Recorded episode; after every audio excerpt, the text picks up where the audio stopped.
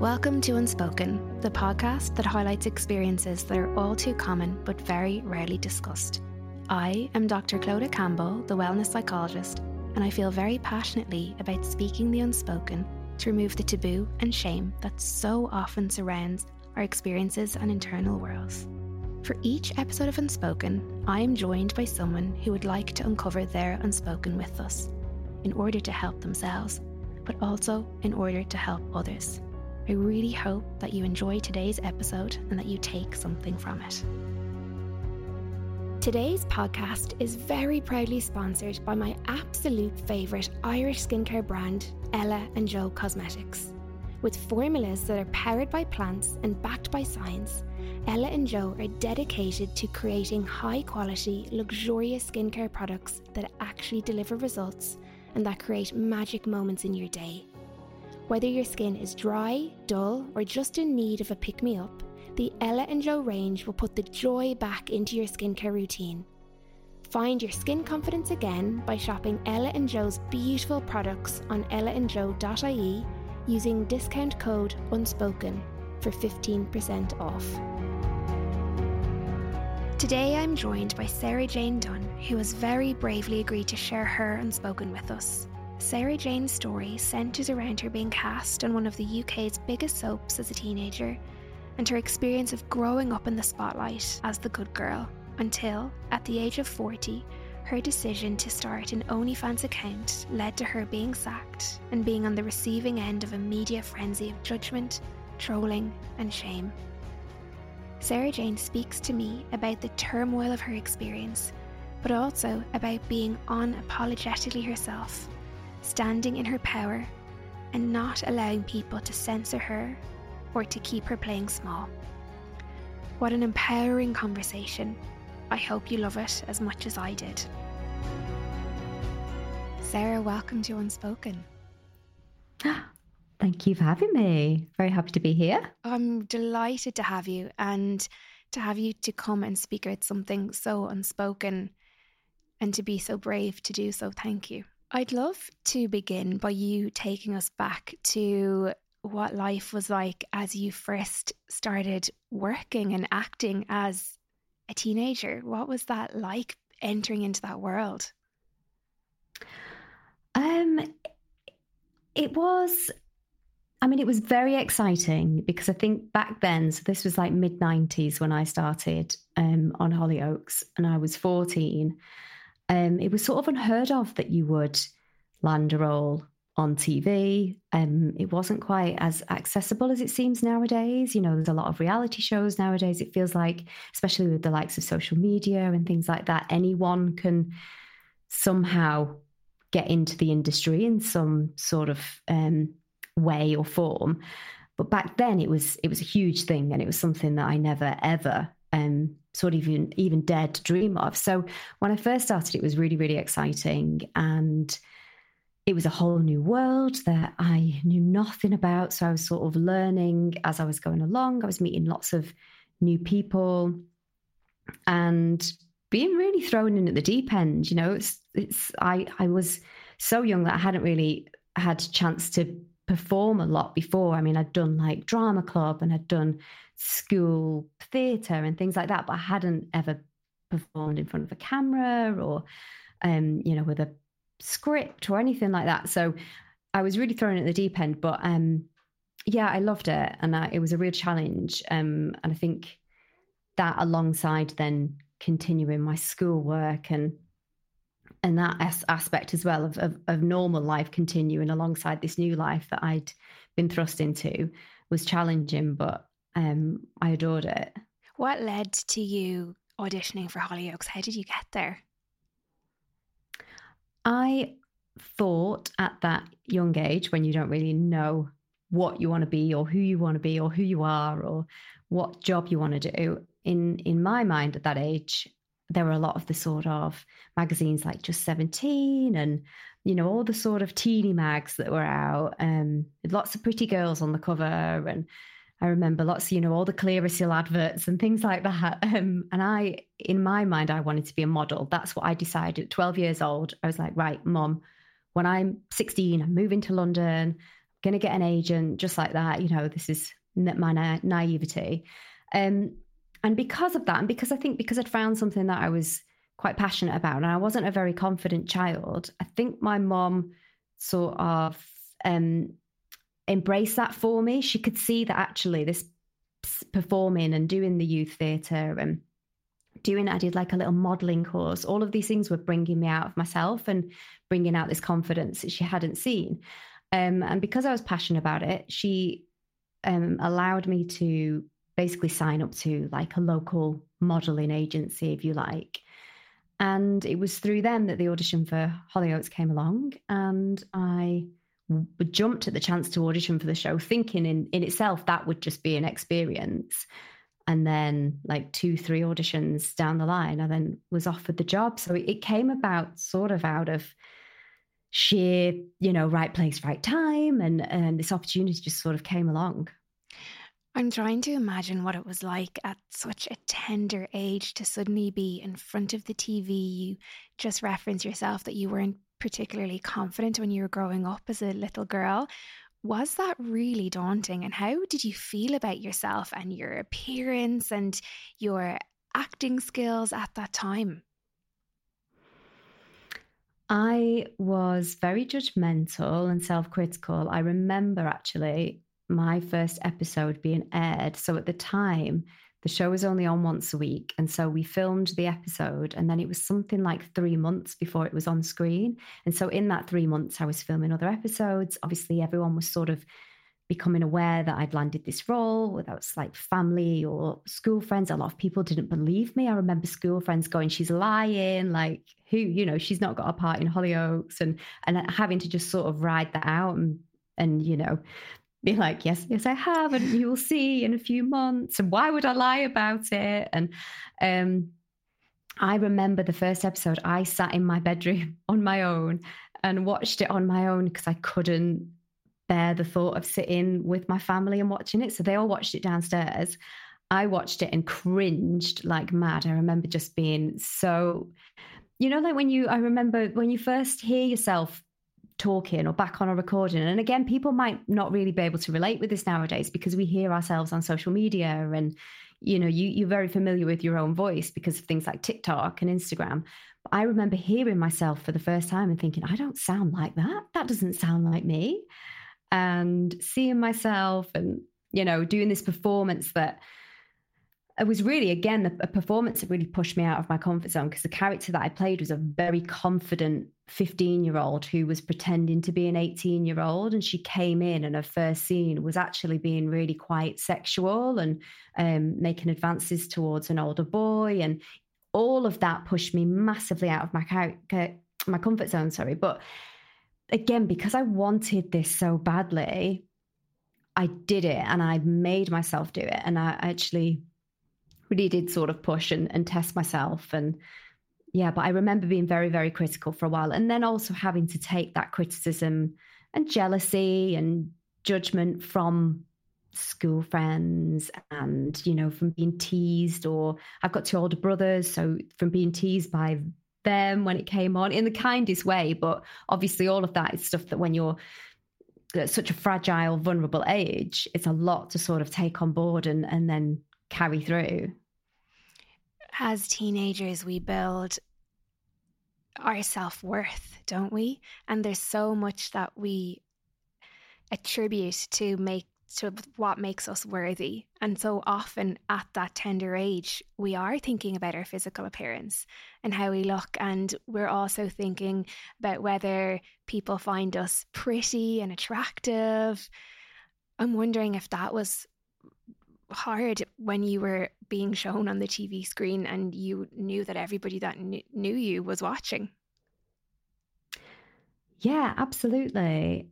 And I think that's where the sort of judgment and jealousy came in um, from my, again, from school friends, or maybe even from, you know, other circles of people that wanted to do what I was doing and I was in this really fortunate position where I was doing what a lot of people my age would have, you know, absolutely done anything to do working with. And you've got to remember at the time, the soap was huge. Like it was only a year old. There was a lot of like teenage boys in it that all the girls fancied, and, and vice versa. These pretty girls that all the boys fancied. And suddenly I was part of that world.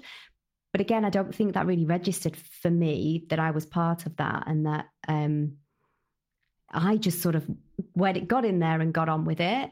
And it's only as I've got older that I've sort of really started to understand the magnitude of, of what that meant at the time and of, of, um, of an unpicking really of, of what that was and how that has maybe affected me as I've moved through those years and as I've got older and and I guess coping mechanisms that I probably put in place at the time to protect myself. I think I I did, and I did this a lot at school. I remember I did used to sort of almost talk myself down. So if someone would pay me a compliment, I would brush it off or you know, pass it off as something else, or I wouldn't know how to accept that and be grateful for it because I was almost pushing myself down to make other people feel better. It's so interesting, isn't it? And even as a 14, 15 year old girl, that was your go to.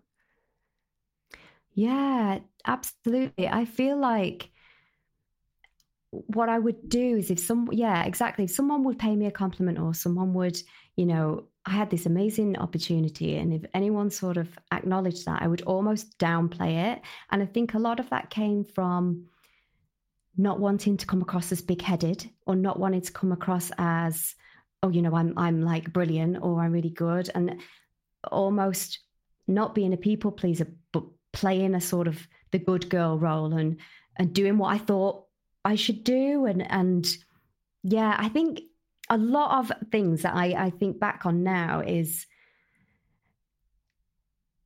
not being big headed or you know when you you come across a comment oh she loves herself or that girl loves herself and i feel like that was something that was mentioned a lot when i was growing up so i would say anything to sort of not portray that character if that makes sense so the people pleasing, it almost sounds like you were trying to tell people what you thought they wanted to hear. So if they were jealous or if they were um, looking at you and your success, you almost wanted to say, "No, I'm not.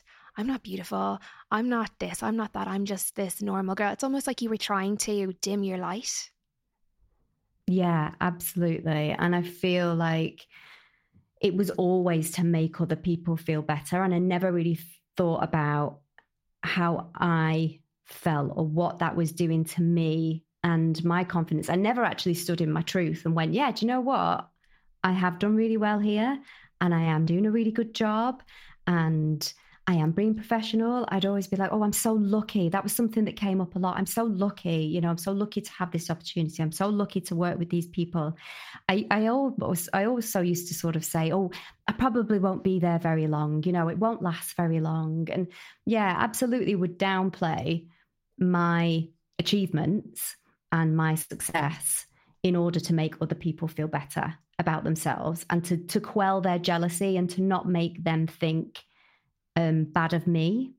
That behavior, that kind of telling people what you thought they wanted to hear or playing things down, where did you learn that? Where did that come from? Did you hear that coming from home? Was that a message your parents were teaching you, or where did that start?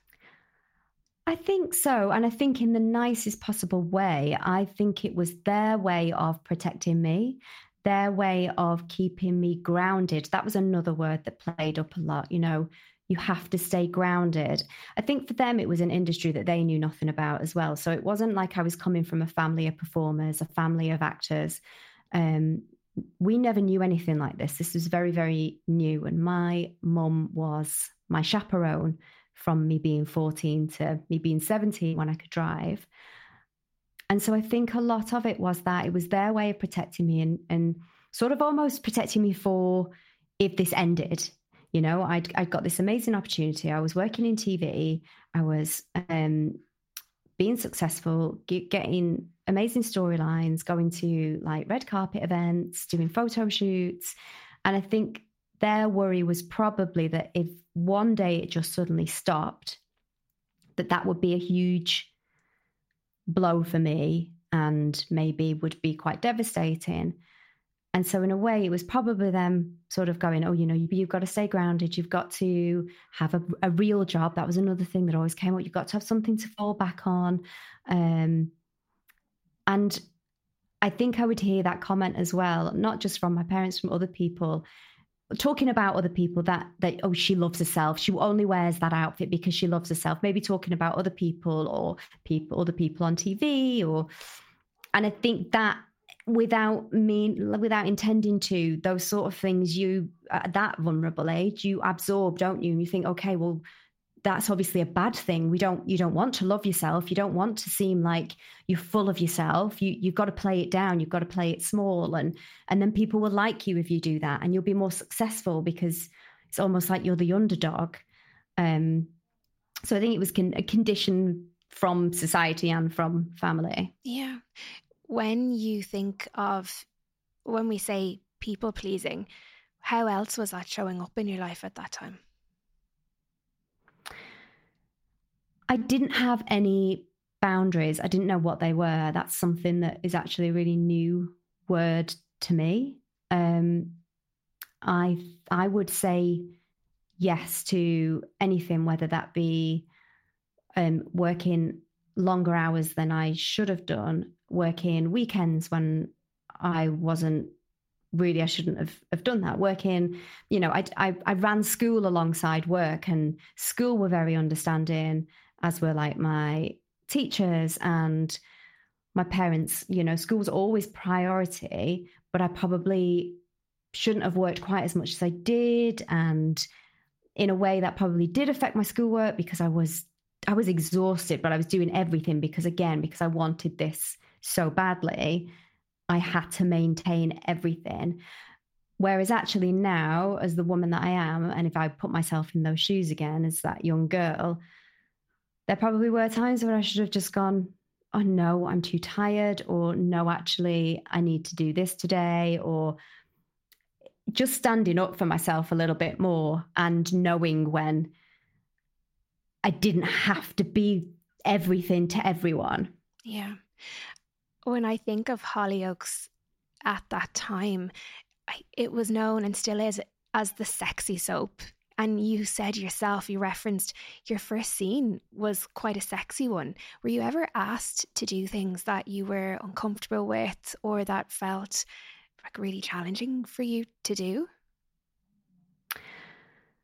I think they were always my, really mindful when I was young. You know, my first big storyline, I think I did when I was 15, and it was um, my character's father was abusive. And obviously, the, the program is pre watershed, so there's only so much that you would ever see, or um, only so much that would ever be referenced. But obviously, I was playing this character and and going to certain places in my mind playing this character.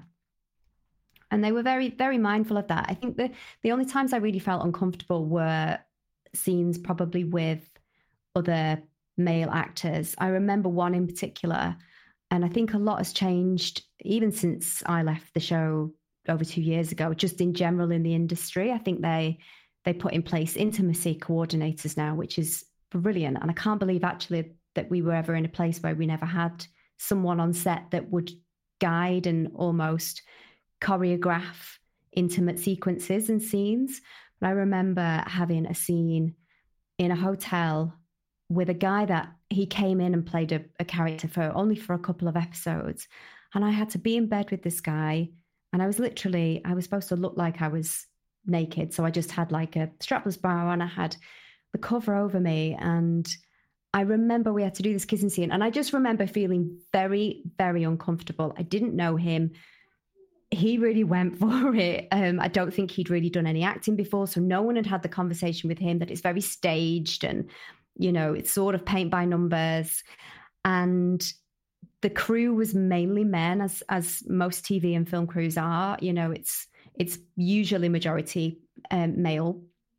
And I remember feeling very uncomfortable at that time, and I remember sort of again just sort of going, okay, well, this is my job, and going along with it. But I think now, well, I know now for certain if I was in that position again, I would make sure that I felt comfortable and that that was addressed beforehand and can like properly talked through. And um, yeah, there were there were a few occasions that I would say that again going back, I would like to sort of um, be that younger version of me, but have more more sort of authority within myself to go no i'm not comfortable with this and i this has to, you know, we have to address this now.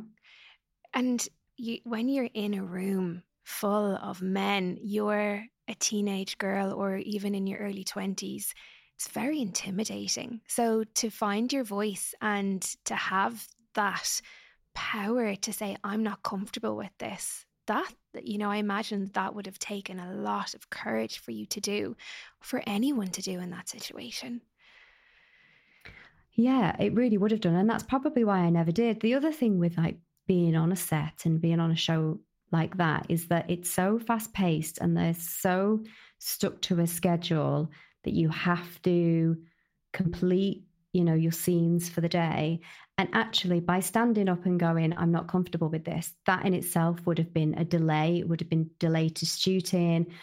You would also almost be seen to be being awkward and again, I think that's where the people pleaser in me and the the good girl would in my mentally would kick in and go, you can't do that because then you'll delay everything and then you will be the problem and then that'll feed back and Sarah will have been difficult today and that might have repercussions and you might lose your job. I mean, it, all of these things play out in your mind and you're never putting yourself first. It was always the production or how other people felt that would be at the forefront of mm. my mind. Yeah. So this was your teens and early 20s and then life moves on. You fall in love, you become a mom, you get married to your gorgeous husband and COVID hits. It's like all of that happened quite quickly for you, didn't it? What was COVID like for you? What was landing in that position at that time like? Your acting, I assume, had to pause when the restrictions were strict? Yes. So we were one of the last places to shut down. I remember that vividly because I remember obviously COVID news being everywhere um, and people being sent home and offices being shut down. And I was still driving to work.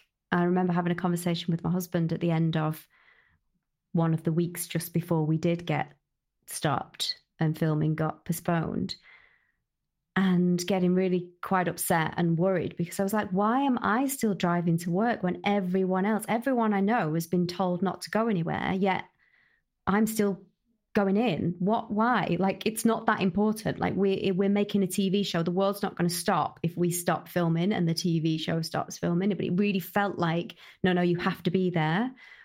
Um, and I remember that last day of filming and everyone being a bit unsure what was happening or and we were due to be back in. That was a Friday. We were due to go back in on the on the Monday.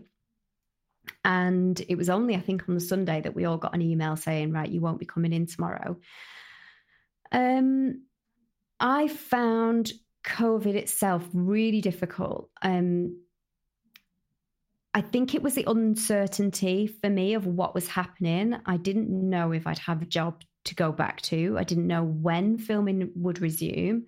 Obviously, it's not something that you can do from home. So I knew that to be able to start working again, I would have to go back to a place of work. So that in itself was very sort of um, nerve wracking to think, okay, again, everyone's still social distancing, everyone's wearing masks, but we will have to be in a space together. Um, and because as an actor on that show, you're self employed, pay, you know, we weren't paid like we would have been. So suddenly I didn't know what money was coming in, which obviously was a financial worry, which I know a lot of other people suffered as well. So there was all this uncertainty. And the other thing that I struggled with was the fact that I, I am so used to doing and being and being busy. And I've never had that shutdown time where actually I could do nothing. And so that in itself was massive for me, just having to sort of sit with myself and I think a lot of stuff sort of sort of um, really hit me during that time. Like you say, we we got married. Um, then Stanley had been very poorly and had been in hospital for a few weeks. And then off the back of that, a couple of weeks after he got out of hospital, we moved house. Then it was Christmas. And then obviously in the March, then COVID hit. So I I don't think I'd processed any of these big things that happened, all of these big life things, until we stopped. And on top of unpicking and processing this, you know, huge events that happened to us, I was panicking about work and what might happen and, and what the future sort of looked like for me and, and us as a family. It's almost echoing as you speak, it's echoing what your parents were saying to you as your career began. You know, be careful. We don't know what's going to come next. I don't want you to be disappointed. It's like you, it sounds like you're looking to the future, thinking, what's going to come next? Am I going to be okay? Am I going to have a job? How am I going to look after myself? How am I going to provide for myself and my family? Yeah. Yeah. And I think that always plays in my mind. I think that's a, a sort of condition of being an, an actor as well. You know, you never know where the next job is going to come from, where the next paycheck's going to come from. I have been very fortunate in that I have worked and worked consistently pretty much throughout my entire career. But it's not like that for a lot of actors, and you have to find the work where it comes, whether that's in the industry or, you know, working in a supermarket or doing something for yourself where you can bring some money in because uh, you know the bills don't stop coming in and you still got to pay your mortgage and once you've got a family you've still got to provide for them so those things don't stop. So you're in the thick of COVID, you're concerned about what the future holds. Did where did you go from there? Well, I think with that time during COVID and being at home and having so much time to think, myself and my husband discussed different ways of bringing in an income and being self sufficient and being able to manage something myself. Um, and we had lots of conversations. You know, we talked about opening a coffee shop and, you know, we talked about dog walking and there was lots of different things that we were like, actually, what could we do? And I, at the time, I was sort of posting a lot on social media as people were. And when COVID started to lift slightly, I started doing a lot of photo shoots and just stuff to sort of entertain myself, really. I wasn't massively busy at work. And it was a photographer that mentioned to me, he actually said, you know, have you ever thought about moving your sort of bikini and underwear shots and putting them somewhere separate to your Instagram and maybe monetizing that and having more control over them? Because putting them on social media, they just get lifted and they can go in the tabloids or people can repost them. You have you don't own the copyright basically. Um, and that's where the initial sort of idea for OnlyFans began. And um, that was something that I then started to look in further. I went round in circles a few times, different ideas, and kept circling back to OnlyFans. And I wanted something that I could run alongside being an actor that wouldn't affect my filming schedule, that I could have full creative control of. And it just seemed like the perfect solution for something that I was doing anyway, but to sort of move it and, and put it on a separate platform. So it was nearly two years ago now. It was just before Halloween. Um, and I'd done lots of shoots. Like I said, I was doing loads of shoots anyway. And I did a, a shoot specifically with the launch in mind. Um, and I'd sort of scheduled lots of content. So on the platform, you can pre-schedule content. So I'd I had it all ready to go, and all I really needed to do was was announce it and press the launch button. And I did it one Friday evening, really not knowing what was going to happen, not knowing whether people would be interested, not knowing if people would want to subscribe or what that would look like, how many people that might be, whether people might think, you know, what what are you doing? Why have you made this decision? But I just thought this feels right for me.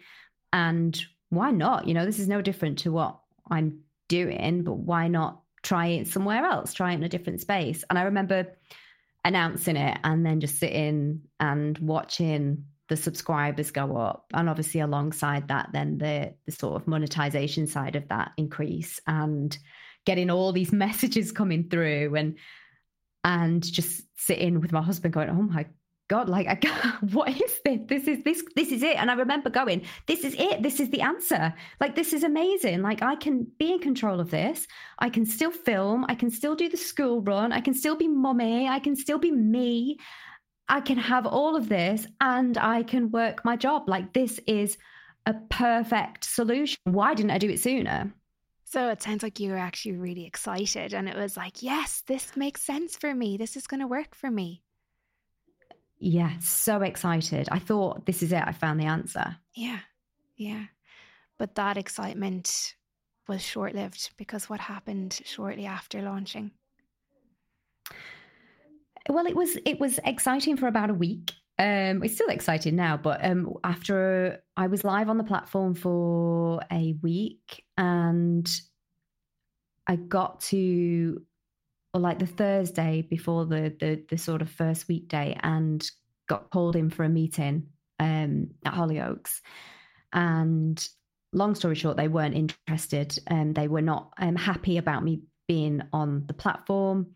Um, and they wanted me to take it down with immediate effect. Um, so we had a bit of back and forth about obviously what my my thing was why why is it any different to what I was doing before? Their concern was that it was an over 18s only platform, even though the content I was doing wasn't only 80 over 18s.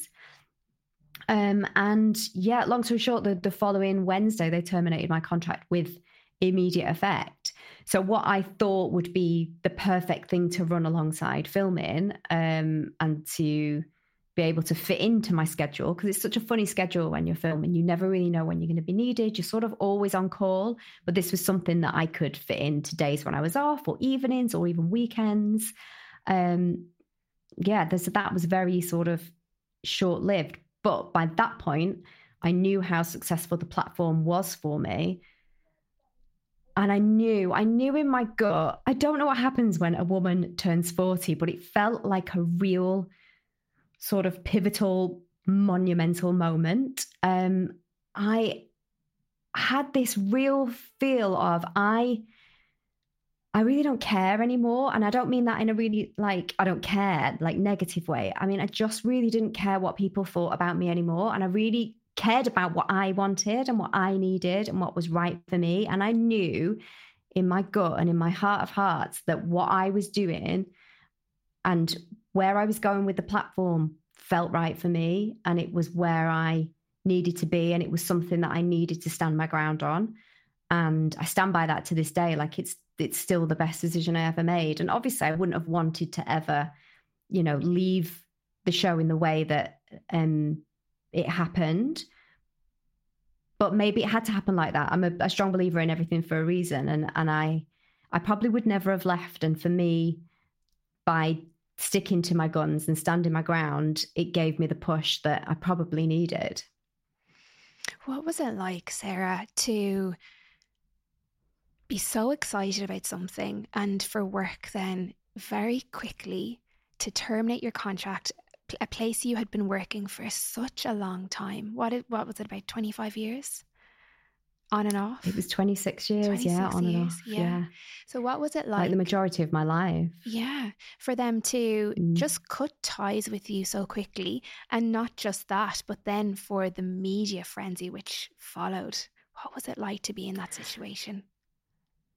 It was the way that they handled it, I think, was really it was really devastating actually and it was really hurtful and i still do if i talk about it sometimes to this day i still get quite upset because i feel like i gave so much to that show to that company.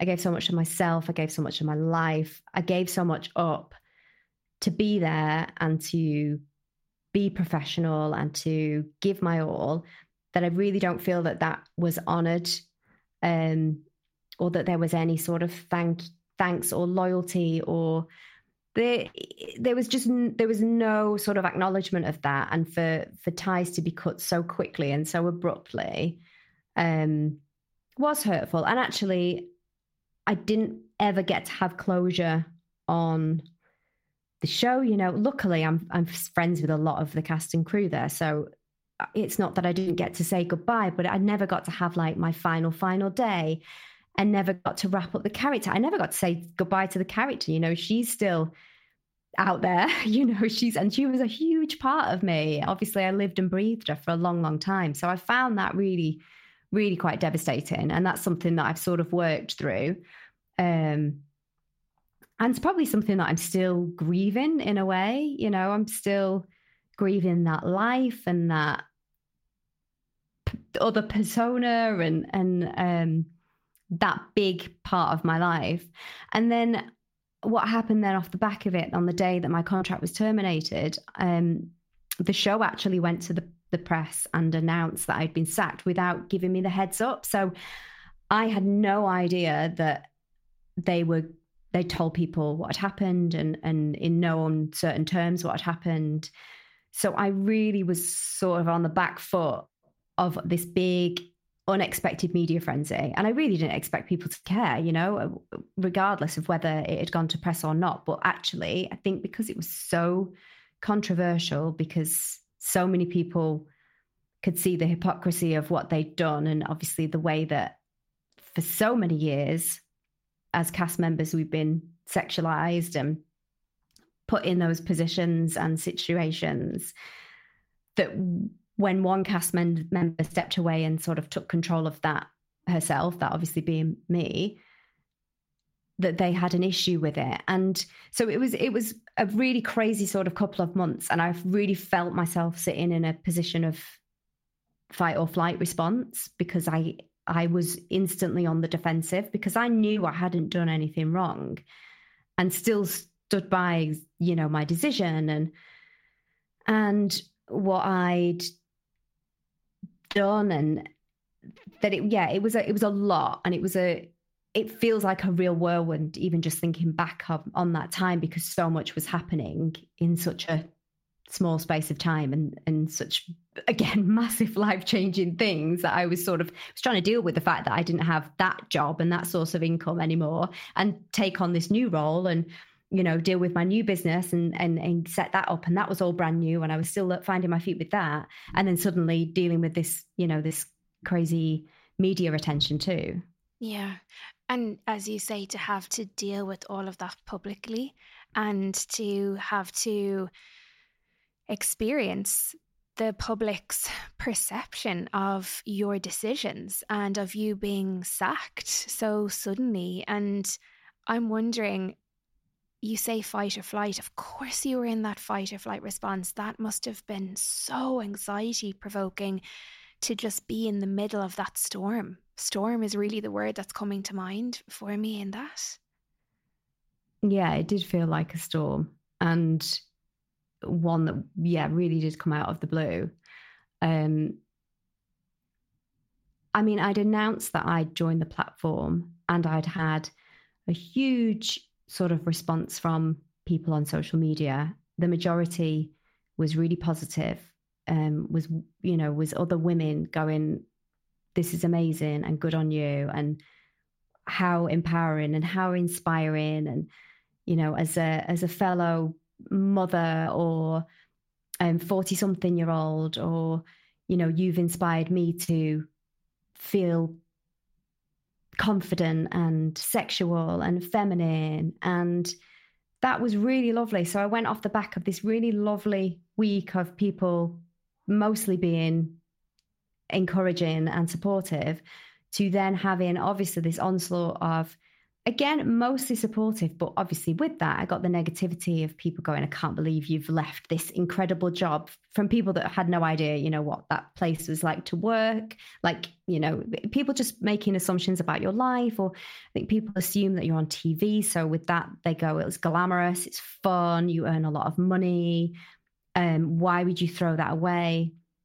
No one knows what goes on behind closed doors or you know what position someone's in or whether you're happy or not so that's people sort of making judgments mm. just off what they assume um and the other comment that I got a lot was how, you know, why would you do this? You're a mother. And that for me actually made me stand my ground even more. And the fact that I am a mother is a big reason why I've done this. You know, why can't you be a mother and still be sexy and confident and be yourself? Like that doesn't strip you of your identity when you become a mother. And if anything, for me, I think it's helped me find myself more because I think I've had to fight for it more.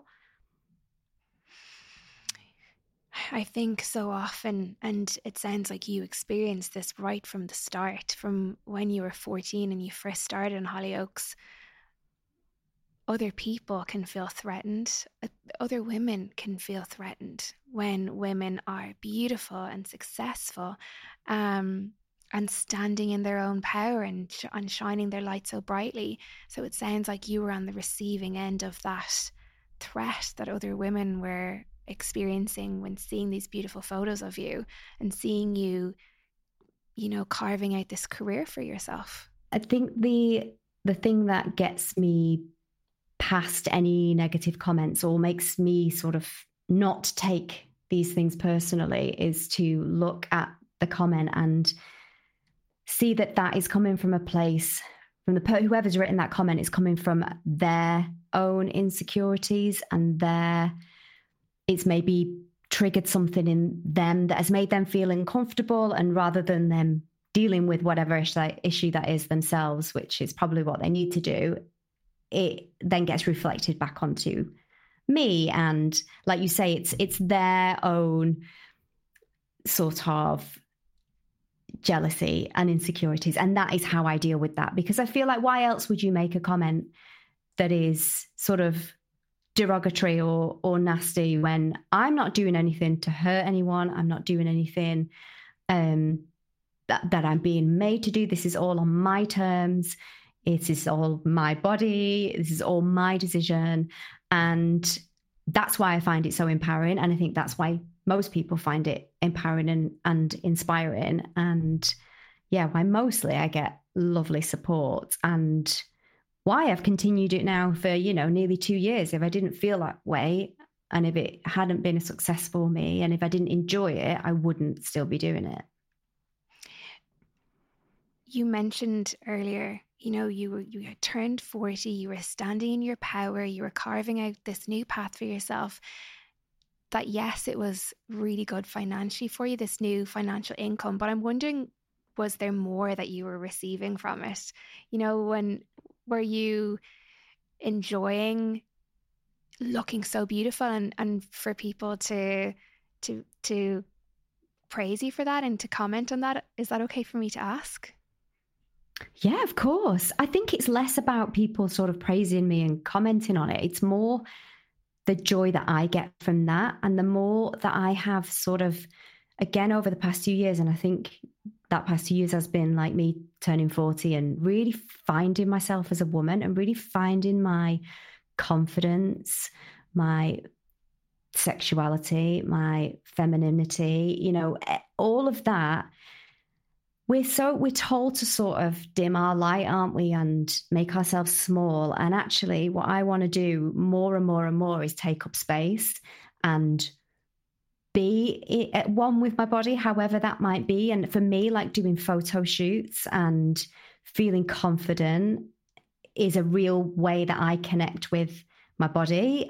Going to the gym is another way. Doing pole dancing, pole training, which again is something that I've discovered in the last year, has been just amazing. That sort of movement, and it sounds really sort of like um, spiritual and that, but sort of like opening up your womb space and your your hips and all of that sounds so silly when you first hear it, but then when you start to do it, you have this real sort of weird divine connection with your body that I feel, and again, I think having a child is a big thing for that because you appreciate what your body can do and how incredible it is that it can create life and and after that it can still like be sexual and you can embrace that. And I love all of that. And I think for doing the photo shoots for me, that's a big part of it. I love expressing that. And that's a really big way that I like to express it.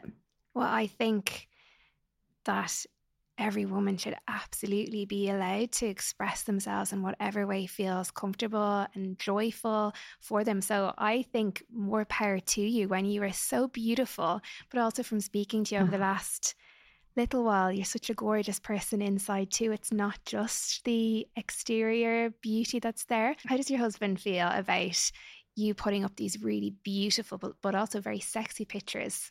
He's been so supportive. I mean, he's sort of said from day one, look, if if this makes you happy, why would I have an issue with that? Like I want you to be happy and I think he obviously like he he didn't really know the show before we met. He knew of it, but he didn't know me. He never used to watch it. But then he's obviously seen shoots that I've done when I was younger. I've done shoots why I've been with him pre joining OnlyFans, whether that be off my own back or um, within the show. I've played sexy characters. You know, I've done stage shows while we've been together where I've played sexy characters, and it's it's a, it's another way of putting on a performance, isn't it? And I guess that's what I am. I'm a performer, but this is just a, this performance, but a lot more of me coming across and he's all for it. I mean, I, I wouldn't do it if if obviously if my husband wasn't comfortable with that. But then i think that would obviously raise issues between us and our relationship. And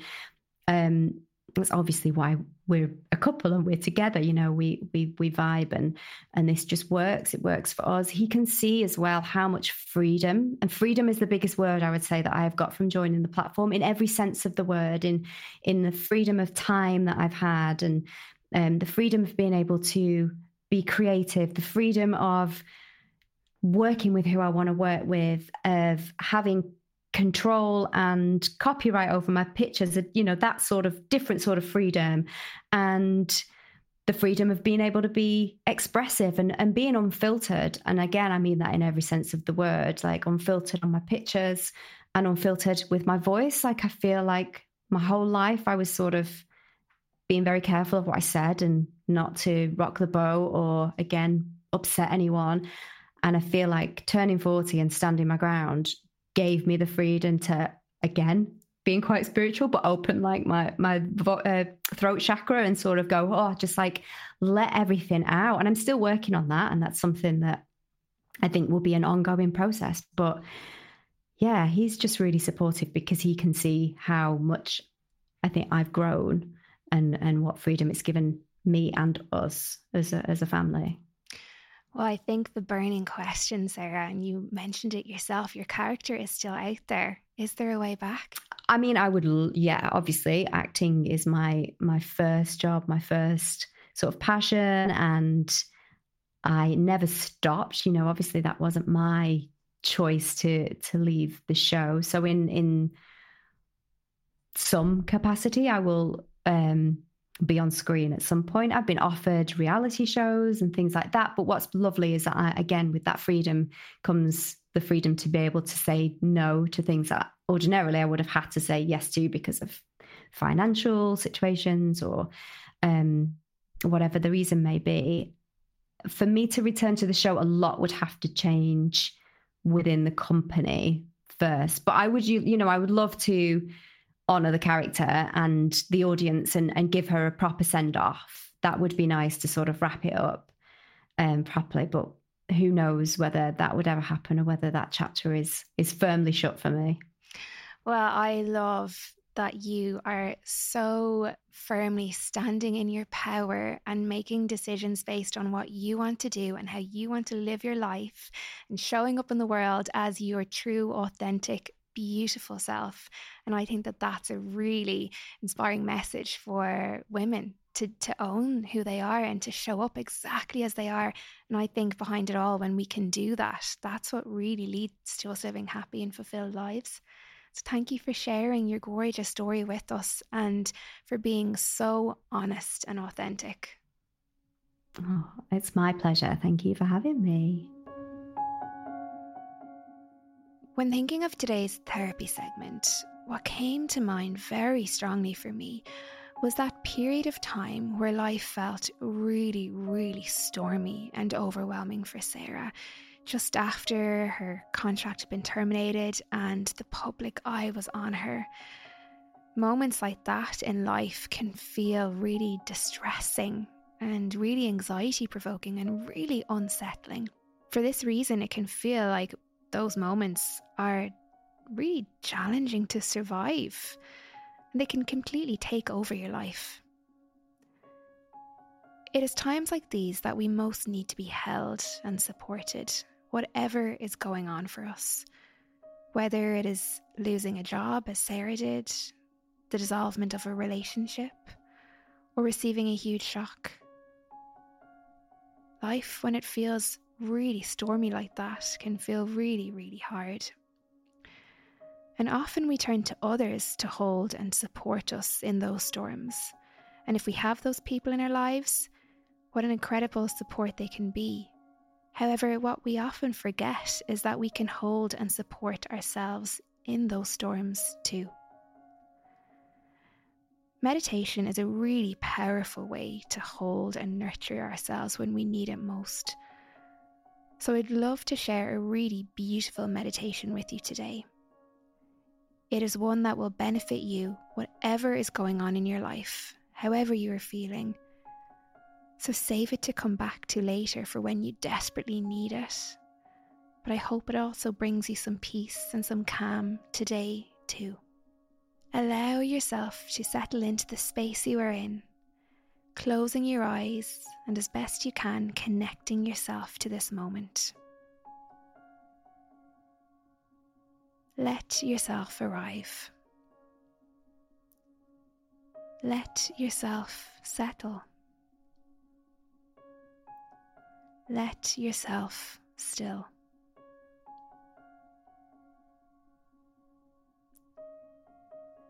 Allow yourself to sink even further into this moment as you begin to deepen your breath.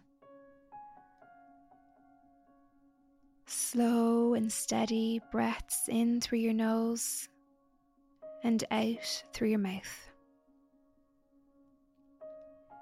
In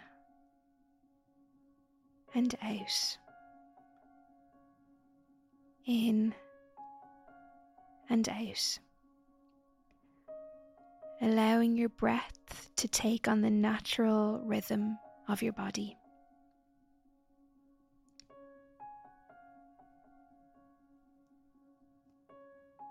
As you breathe, allow your body to release any areas of tension as best you can. And as you do so, feel your muscles as they begin to relax and as you begin to become more comfortable with each breath.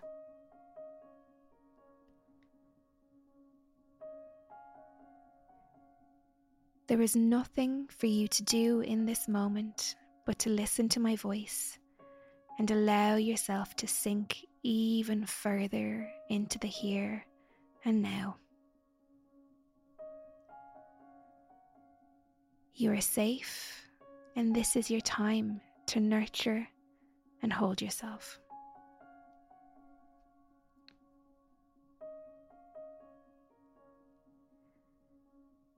As you feel yourself begin to relax even further, I invite you now to visualize somewhere that is very, very peaceful.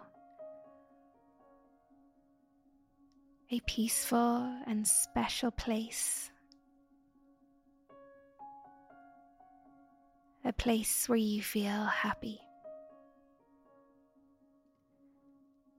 A place where you feel safe. a place where you feel calm.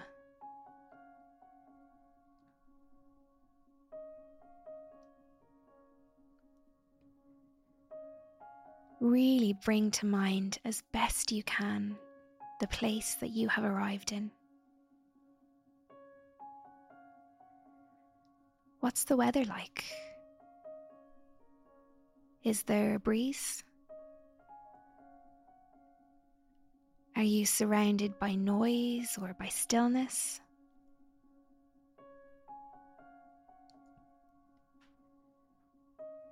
Pay as much attention as you can to this beautiful space you have found yourself in.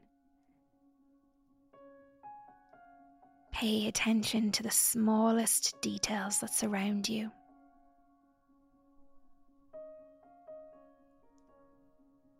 Are there any smells or sights that stand out? Are you alone or are you in company?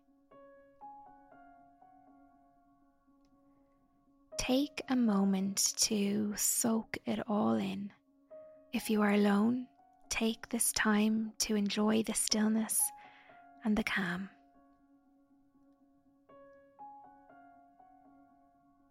If you are in company, enjoy their presence beside you and the peace and contentment that comes from the bond you have.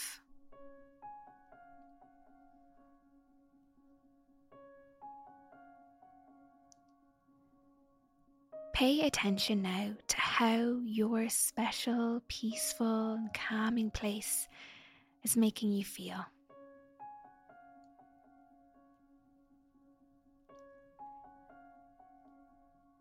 Notice if there are any sensations in your body. Focus on the feelings that arrive and gently wrap your arms around them like an embrace.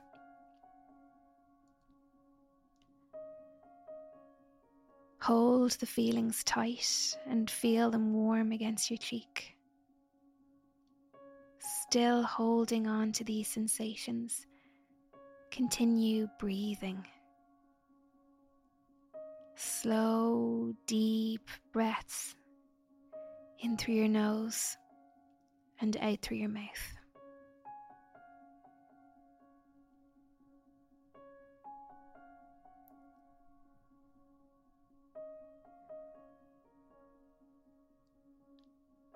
As you spend time in this calming place, really allow yourself to sink into this moment and into this experience.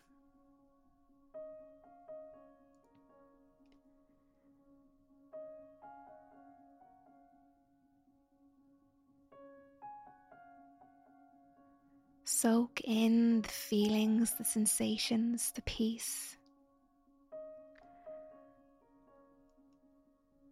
Soak in having no worries, no cares, no concerns. Soak in the experience of being in this place where you can simply rejuvenate, relax, and just be.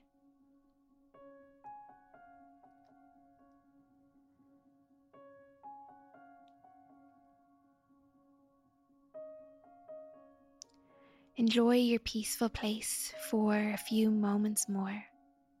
Memorize the sights, the sounds, the sensations all around you. And know that you can return to this place in your mind whenever you need to. Whenever you need to nurture and hold yourself whenever you need an escape from the storm.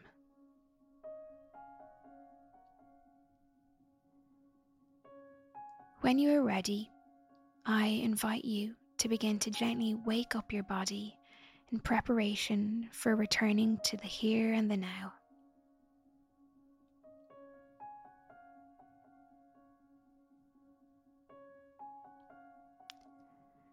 Perhaps gently moving your fingers, your toes.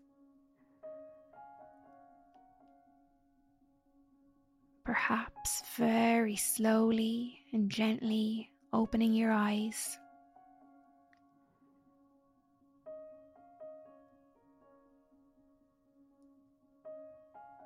And if you can, allowing the feeling you've been experiencing in your special place, in your peaceful place, to extend into the here and the now and the space that you are in. As best you can, take some of that feeling with you. And remember this special, peaceful place, this safety from the storm, it's always here waiting for you to return to when you next need to visit. Thank you so much for listening to Unspoken with me, Dr. Clodagh Campbell, the wellness psychologist. Be sure to like, subscribe, and follow me at The Wellness Psychologist on Instagram if you would like to hear more. If you identified with this topic, make sure to check out the show notes where I have listed related resources for you. I hope you find them beneficial. Today's podcast is very proudly sponsored by my absolute favourite Irish skincare brand, Ella and Jo Cosmetics. With formulas that are powered by plants and backed by science, Ella and Jo are dedicated to creating high quality, luxurious skincare products that actually deliver results and that create magic moments in your day. Whether your skin is dry, dull, or just in need of a pick me up, the Ella and Jo range will put the joy back into your skincare routine. Find your skin confidence again by shopping Ella and Jo's beautiful products on ellaandjo.ie using discount code UNSPOKEN for 15% off.